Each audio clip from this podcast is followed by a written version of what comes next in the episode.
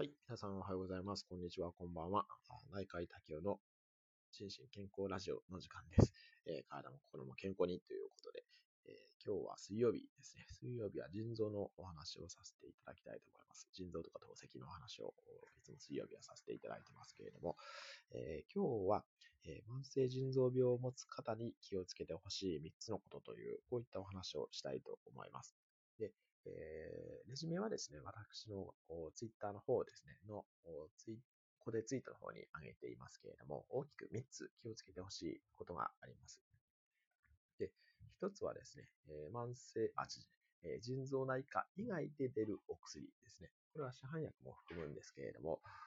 腎臓内科以外で出るお薬ですね。これに気をつけていただきたいというのが1点目。2点目としてはですね、えー、夏場。まあ、これ、まあ、今はそんなにあの暑くないですけど、特に夏場の脱水ですね。これに気をつけていただきたいのが2点目。3点目はですね、えー、怪しい情報ですね、えー、特に腎臓が治るとかですね、あとはこの薬は危険みたいな、あ特に週刊誌とかあるじゃないですか。これにちょっと気をつけていただきたいという、この3つをお話ししたいなというふうに思います。えっ、ー、と、まず1点目ですね。えー、腎臓内科以外で出てるお薬、えー、ですけれども、これですね、まあ、当然ですけれども、腎臓内科がが出すお薬は、あ腎臓が悪い、まあ、その人、あの、その人その人に応じてですね、お薬を使わなかったりとかですね、あるいはお薬の種類によっては、あ原料、お薬を減らすっていうことが必要なお薬もあるので、その辺の配慮は当然しております。というのは、お薬って、まあ、口から飲むとですね、あの、大体は、あの、腎臓からあお薬の成分というのは出ていくんですけども、腎臓が悪くなると、それが、お薬が溜まってですね、え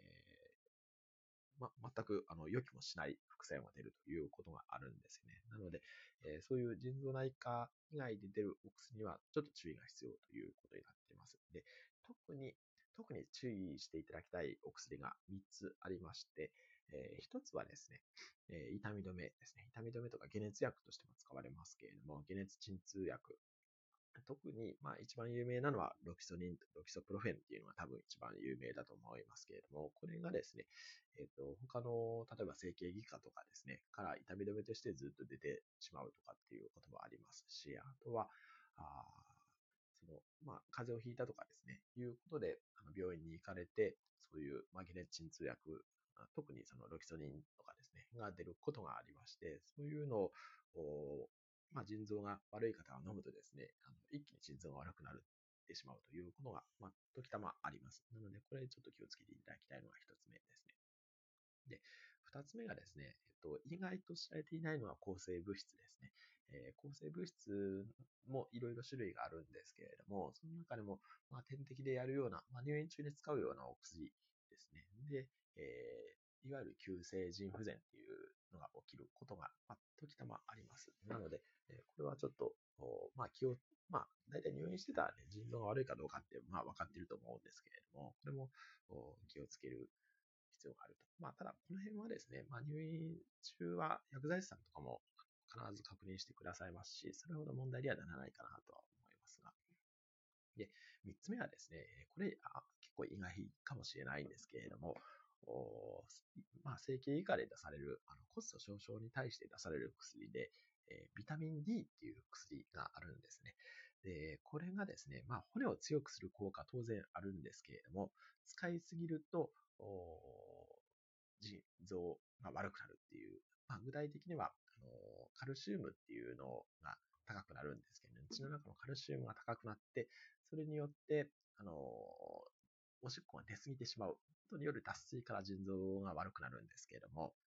これが、まあ結構あります。私、腎臓内科医時代は年、えー、まあ10はいかないですけれども、まあ片手で数えられるぐらいは経験していました。で、これですね、えっと、ちょっと以前、腎臓の働きの話をさせていただいたときに、ビタミン D の活性化っていう話をさせていただいたかと思うんですけれども、これ、あの、覚えておられる方は、すごい、あの、腎臓のことに興味がおありなんだろうと思うんですけれども、実は、あ腎臓内科医もこのビタミン D っていうのを使うことはあるんですね。あるんですけれども、量が違うっていう、量が4倍ぐらいの量を骨粗鬆症に対しては使うことが多いので、この4倍入るとですね、カルシウムっていうのが、あの、高くなりすぎて、え先ほど言ったように脱水から腎臓の機能が逆に悪くなるっていうことがしばしばあります。なので、まあ、我々もですね、お薬手帳とかで他の病院からどういう薬が出てるかとかっていうのをチェックするんですけども、ただ、あの、そういうお薬手帳に貼られていないお薬を飲んでいなかったりするとですね、えー、わからないっていうこともあるので、まあもちろん採血すればですね、ある程度わかるんですけども、その辺はお薬手帳を持参でぜひ受診していただけたらというふうに思います。はい。で、二つ目ですね。あ、ちょっと時間がなくなってきました。二つ目は夏場の脱水ですね。えー、これは腎臓内科医の間ではもう常識中の常識なんですけども、あの腎臓を保護するためにですね、まあ、腎臓内科医はいろんなお薬を出すんですけれども、その中でですね、その腎臓の中の圧力を下げるっていうお薬があるんですよね。えー、それは、あの腎臓ってこう古式みたいな感じになっているので、あんまりこう高い圧力がずっとかかり続けているとですね、その古式自体がやられてしまうっていうことがあって、そこにかかる圧力を減らすようなお薬が入っていることが、まあ、ほとんどですね、慢性腎臓病の方に関しては。で、これが、あこれこれを飲んでいただくことで、えー、腎臓のこうその古式にかかる圧力を下げてですね、腎臓を保護しているわけなんですけれども、ただ、夏場にですね、脱水が起きてですね、その腎臓に入ってくる血液が減るとですね、えー、通常以上に圧力が下がりすぎてしまってですね、本当におしっこが出ないっていうことが起こることがあります。なので、えっと、夏場はですね、まあ普段より、まあ、我々よく言っているのは、あのペットボトル1本分とかですね、1本ないし2本ぐらい多めに水を取っていただいて、えー、あとは本当にあの脱水の場合には、まあ、一時的にそういう血圧のお薬なんですけど、ね、先ほど言ったその腎臓の圧力を下げるお薬を一時的に中断するっていうことも選択肢なんですね、実は。ただ、まあ、この辺はちょっと難しい判断なんで、えまあ、お薬中止するよりも脱水で注意してねっていうのは、まあ、常々言っておりましたし、どうしてもですね、腎臓悪い方ってむくみとかを気にされるんで、あの水分控えめにする方が結構多いんですね。ただ実際には、あ水分の脱水の方が危険っていう、先ほどのカルシウムの件もそうですし、なので、えー、水分をしっかりめに、特に夏場取っていただくというのが必要ですね。で、3点目ですね。3点目がこの怪しい情報というので、まあ、昨日のちょっと予告編では怪しいビジネスって書いてしまいましたけれども、怪しい情報というふうにちょっと今朝は書き換えました。で、えっ、ー、と、まあ、もう、どれぐらいですかね。あの、か、かなりの数、そういう腎臓が治るっていうことに、あの、影響されてしまった患者さんを見てきましたけれども、その、まあ一つはですね、週刊誌とかで、この先ほどお話ししたような、その、これを飲んだら危険みたいな情報でですね、お薬を突然中断されてくる方って、やっぱり、えー、結構いらっしゃるんですよね。特に、まあ、週刊誌に関してはご高齢の方が多かったですけども。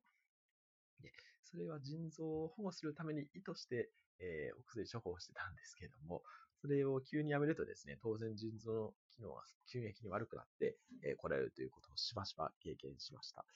で、あとはですね、その他の、えっと、これをやれば腎臓が治るみたいな、こう、サプリとかですね、あと、なんかこう、怪しい、えものを飲んでですね、で、こちらのお薬を飲まなくなってしまう。まあもちろん飲んでいただいている方もいらっしゃるにはいらっしゃいましたけれども、そちらの方に、こう、え気が行き過ぎてしまってですね、で、腎臓が悪くなると、こう、カリウムっていうのが溜まりやすくなったりもするので、それで、えっと、通常はカリウムは制限する方向に、えー、なるんですけれども、腎臓が悪いとですね、それがある日突然カリウムの値がすごい値になっていたりとかしてですね、えー、びっくりするっていうようなこともしばしば経験しました。なので、こういったですね、まあ、あの正しい情報かどうかっていうことはですね、ぜひ、あの、かりつけの先生、腎臓内科にかかっているようであれば、腎臓内科の先生に聞いていただくのが必要かなというふうに思います。はい。というわけで、えー、まとめますと、腎臓、慢性腎臓病を持つ方に気をつけてほしい3つのことということで、1番は腎臓内科以外で出るお薬ですね。2番が夏場の脱水。3番が怪しい情報ということで、この3つを気をつけていただけたらというふうに思います。はい。というわけで最後までお付き合いいただきましてありがとうございました。